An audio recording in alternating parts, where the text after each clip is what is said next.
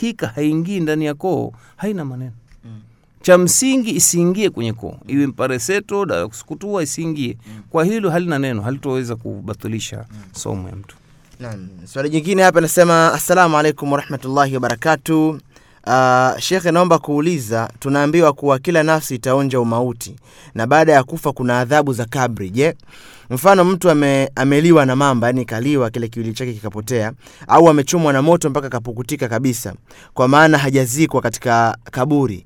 Je, adhabu ataipata ataipata wapi sasa adhabu yake? Anaitwa Rashidi, anatokea Majengo, ndiye ambaye katuma uh, message hiyo. Naam, swali zuri, kwa sababu si watu wote wanaozikwa. Kuna wanaozama baharini, wanaoliwa na masimba, wanaoliwa na majoka, wanaonini. Ah, wanachuoni wanakubaliana kwamba maisha yanayoishi mja baada ya kufa kwake yanaitwa maisha ya barzakh, maisha ya kiakhira. Hata huyu anayezikwa kaburini hapa, kuna mambo ambayo wewe twaambiwa kwa kupitia kauli za Mtume sallallahu salam ambaye hatamki kwa matamanio yake, anatamka hana anachotamka ila wahi. Twaambiwa, lakini sisi watu wa duniani tukiyafuatilia hatuyaoni hayo. Mfano, twaambiwa mtu akishazikwa tu, sisi wazikaji tukitoka tukitoka tu kidogo, basi maiti yule huletewa sauti ya viatu vyetu, twaondoka makaburini twenda zetu shwa shwa shwa shwa shwa, naona eh? Halafu ghafla pale wanakuja malaika wawili wanamkalisha kaburini. Halafu wanamsaili maswali matatu. Juu ya mola wake juu ya mtume wake juu ya dini yake. Lakini sasa tujalie bwana juma wewe wasema wacha leo nishuhudie mambo haya. Hivi ni kweli? Ukakaa na sururu yako na shepe lako wasema wache waondoke mimi sinaambua atakuja hapa nani malaika wawili? Haya wacha nichimbe nione kama nitawaona. Ukifika ukichimba wakuta mtu kakaa vile vile kalazwa vile vile. Leo kesho asema wachimba utamkuta kalazwa vile vile. Lakini je itakuwa tumekadhibisha maneno ya bwana mtume? Hapana wanachuoni wanasema huu ni uhai baada ya mauti. Shaka, kuna kuna rai moja nilipataga kuhusiana na maswala kama hayo. Sasa sijajua kama hichi kisa kilikuwa kiko sahihi, lakini nadhani ume, ume, umeshai kukisikia kwamba Mtume alikujaga kuwaambia watu kuhusiana na masala kama haya. Waarabu akabishana kwamba iwezekani mtu ukifa kuna adhabu kuna nini. Sasa kwa bahati nzuri, sikumbuki vizuri kama ilikuwa ni Maka au Madina, kuna, kuna mtu mmoja akafa. Sasa katika wale watu ambao walikuwa wanabishana wakasema kwamba sasa mimi ndo itabidi mkanizike na huyu mtu, lakini kwa muda fulani yani waliandaa mazingira lile kaburi liwe hata kuna kuna baadhi ya oksijeni inamfikia mle ndani, lakini yeye awe kama shuhuda wa kile tukio. Ni kweli kuna, kuna malaika ambao wanakuja Uh, basi yule jamaa akaenda akazikwa kweli, kwa akazikwa mwanandani pale, naye akatafutiwa sehemu akawekwa, kukafanywa zile means zote za kuhakikisha kwamba naye atasurvive mle ndani kwa kipindi ambacho jamaa alikuwa amekitabiri. Inasemekana basi jamaa wakati amekaa mle ndani na nini, kukaanza kutokea sasa ile ile hali, yani inasemekana kwamba Mungu akawa anamuonesha ni kitu gani ambacho labda kinaendelea baada ya watu kufariki. Waka, kweli akawa jamaa anaona na nini mpaka wakasogea wale malaika. Sasa wakati wanasogea wale malaika, hofu ikawa ni kubwa sana kwa yule mtu, mpaka ikafika stage sasa akawa anatetemeka ajue afanye nini proses kama ile, wale jamaa nao kujua akawa wanafukua. Sasa muda wao ukawa ushaisha kwamba wanafukua wamtoe. Uh, imefika steji malaika wanamuuliza wewe naye umefata nini? Yani wakawa wanamuuliza yule mtu sasa, wewe umefata nini? hana la kujibu. Jamaa nao wamefungua wame- wame- yule mtu, lakini cha ajabu anasemekana kwamba walipomfukua tu akamkuta tayari ameshazeeka na aliingia ni kijana kama mimi, yani kwa, kwa ile presha ambayo alipata kwa muda mfupi ule akatoka mzee. Hiki kisa shekhe, ushae kukipitia hata siku moja labda? hiki kisa kwa maelezo yake tu chaonyesha si sahihi Mm. maneno haya si sahihi na hayana dalili la kwenye qurani wala sunna ya mtume sallallahu alaihi wasallam. Mm. unaona hiki kisa ni cha kutungwa. Mm. si cha kweli. Kwa sababu kwanza huyu aliona hao malaika ikiwa huyu kaingia ndani katika hali ya ujana katoka mzee hata kusema hawezi bubu au mtu kachoka. Haya nani aliyoelezea hicho kisa kilichokuwepo hivyo? Ukweli ni kwamba mambo yanahusiana na baada ya kufa. Hakuna mwanadamu aliye hai anayejua. Ndio pale nilivyokuwa naendelea kuzungumza kwamba maiti kadri mtakavyomfukua mtamkuta kalala lakini ukweli wa maisha yanaokuja baada ya kufa kwa mtu atajiwa na malaika. Sisi hatuoni. Yeah. unaona yeah. atakuja kuulizwa mle ndani si hatuoni? Atapata neema ya kaburi si hatuoni? Atapata adhabu ya kaburi hatuoni? Mfano mzuri utakuta mwenyezi mungu ametuwekea mfano sisi tulio hai. Mm. kwani wewe bwana juma waweza ukalala siku moja chumba kimoja na wenzio wawili watatu? Mm. Ukawa katikati ya usiku wakati wenzio wako macho we umelala Mm. lakini ukaonekana una furaha ya ajabu mm. kicheko cha ajabu mm. unaona eh? Mm. lakini je hawa walio hai wanajua wewe umepata kitu gani pengine unaona ume- umeokota jiburugundu la, la, la mapesa mamilioni yeah, Kweli. kwa hiyo wafurahi wapigana makelele alhamdulillah Mm. Unaona, lakini wa hawajui Hivyo hivyo kinyume chake. Waweza ukawalia asa, "Eh, eh, jamani nauliwe eh, mpaka wakuulize. Mm. sasa seuze huyo aliyekufa kifo hasa usingizi wa kudumu. Sisi tulio hai tutajua kitu gani? Naam. kwa hiyo kunapatikana raha na karaha ndani ya kaburi kwa tunaamini kwa sababu tumeambiwa na mola na mtume sala llah salam Naam. ambaye wama yantiku anil hawa. Mm. kwa hiyo ukweli ni kwamba eh, tukirudi kwenye kwenye hili swali kwamba je mtu akiwa akiwa ameliwa na simba Mm. je hilo tumbo litakuwa ndio kaburi lake Mm. jawabu ndio kauliwa na, na moto kafa kageuka jivu basi hilo jivu hapo lilipo ndo litakuwa kaburi lake Mm. sisi hatutoona Mm. hata tuchukue tupulize atafuatwa huko aliko yeah. kwa hiyo hayo ndio majawabu ambayo anatoa wanachuoni juu ya hilo Uh, swali jingine hapa anasema shekhe, je, mtoto anayezaliwa kwa njia ya zinaa anapotaka kuoa ama kuolewa anatumia ubini wa nani na, na wali wake anakuwa ni nani? Swali limekuja hivyo. naam alhamdulillah swali zuri kwa sababu hali tulionayo waislamu hivi sasa wallahi ya kusikitisha Mm. yaani kumekithiri mno kuzaliwa watoto njia ya ndoa Mm. majumba yamejaa maovu haya Mm. Na bahati mbaya watu hawajui hukumu ya kisheria yakitokea mambo kama haya kwamba mtoto kishafikia mkubwa sasa kalelewa nje ya ndoa kweli kazaliwa lakini sasa ameshafikia hata kuolewa Mm. na pengine mwenye kuoa ima atafichwa au atajua Mm. lakini hata kuoa sasa kuna utata ule watu hawaelewi ni nani walii wake huyu binti Naam. na pindipo akiozeshwa aozeshwe kwa ubini wa nani Naam. kwa sababu sheria ya kiislamu huyu mtoto hawezi kunasibishwa na baba yoyote wakati siye aliyemzaa au siye aliyemuoa mama yake Mm. aweza akawa kweli ndio alimzaa alimdunga mama yake yule mimba Mm. lakini kwa sababu hakumuoa Mm. hayatakiwi anasibishwe na yeye kwa maana huyu anaitwa hadija basi baba yake anaitwa huseni basi huyo baba ambaye amemzaa nje ya ndoa tumnasibishe yule mtoto na baba yule sheria imekataza Mm. amenasibishwa na mtu wa baba yake si, si baba yake amelaaniwa huyo Mm. unaona eh? Mm. na ukweli ni kwamba mtoto ambaye amezaliwa nje ya ndoa kwa mwanamme si tatizo wakati wa kuozeshwa kwa sababu mwanamme hana walii kwa hiyo hilo tatizo hilo limeondoka Mm. lakini binti aliyezaliwa nje ya ndoa ana walii lakini walii kisheria ni nani Mm.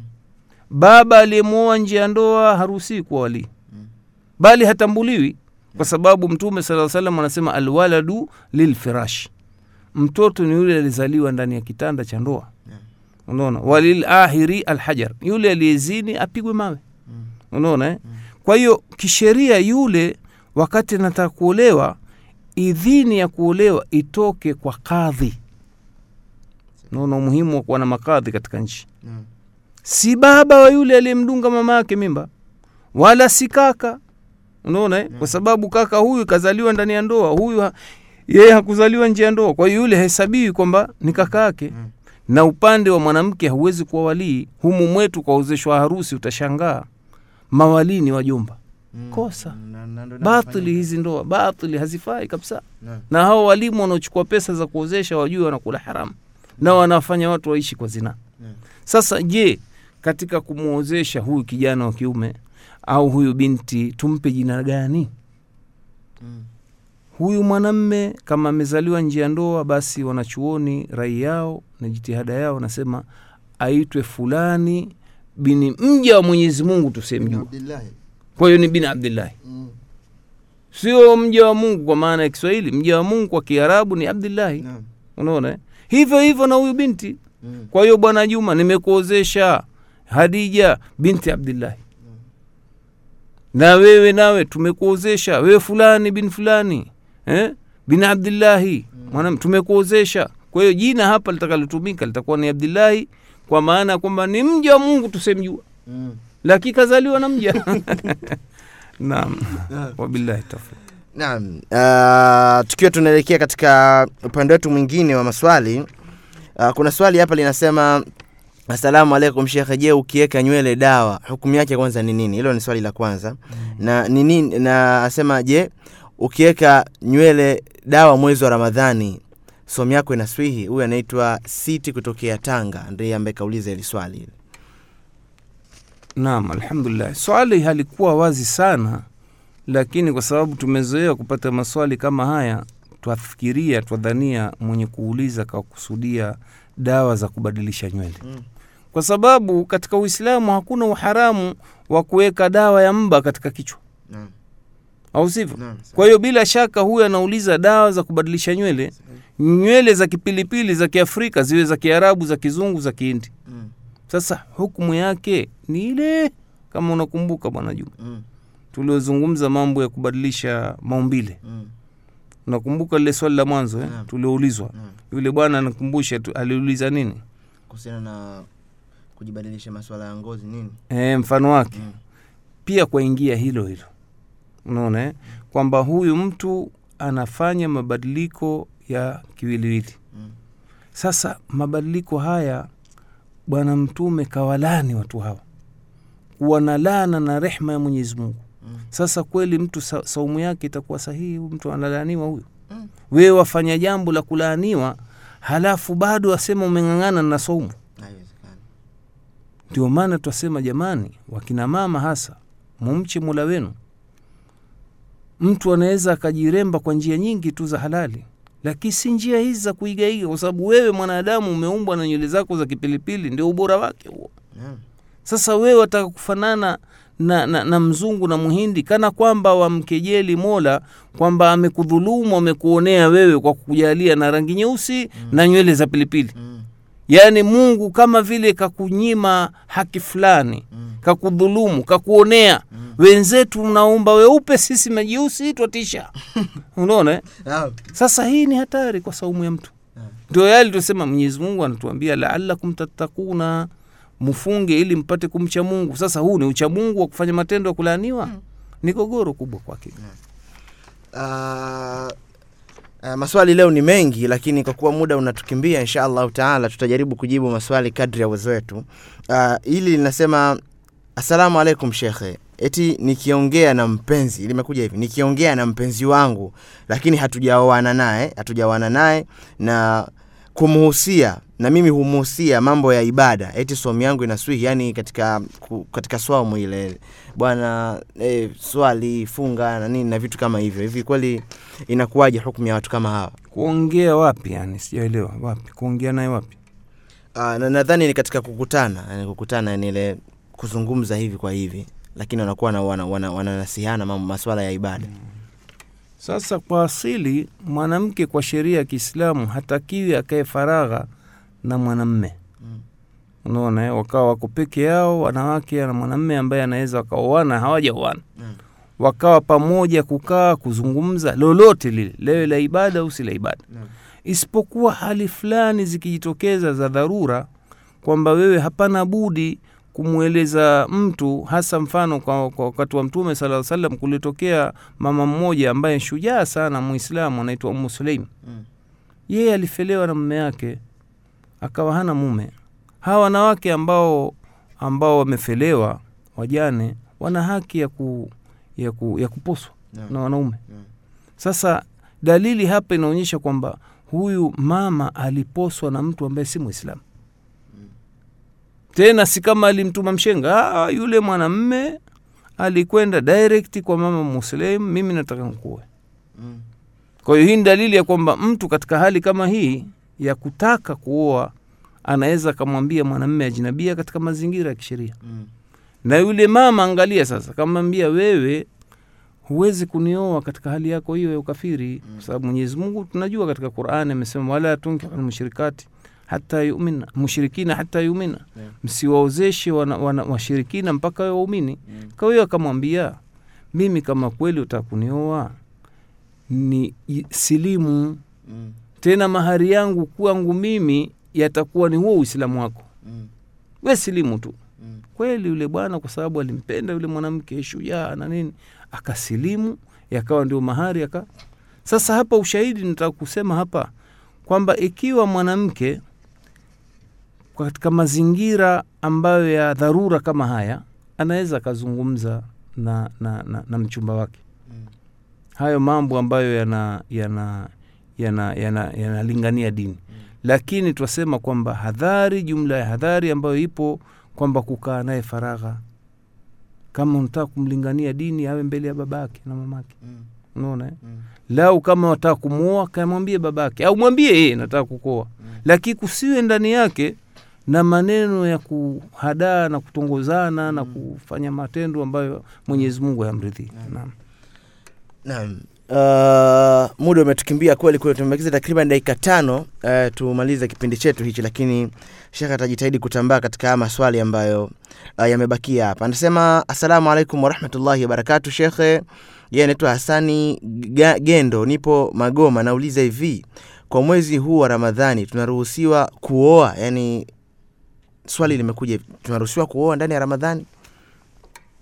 Naam, ibada ya ndoa kwa hakika imekubaliwa mwaka mzima, isipokuwa ukiingia kwenye ibada ya hija Mm.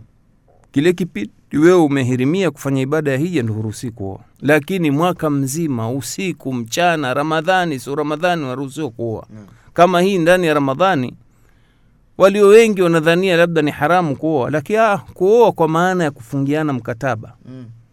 iwe ni mchana asubuhi jioni kabla ya kufuturu watu unaweza ukaoa kwa maana ya mkataba. Kitakachobakia ni ule uharamu wa kumwingilia mkeo ndani ya mchana wa ramadhani. Kwa hiyo kama utakuwa umemwoa mkeo mchana usiku ukalala naye ukafanya naye kitendo cha ndoa ni ruksa. Halali haina tatizo lolote. Naam. Naam, swali jingine hapa nasema assalamu alaikum warahmatullahi wabarakatu shekhe.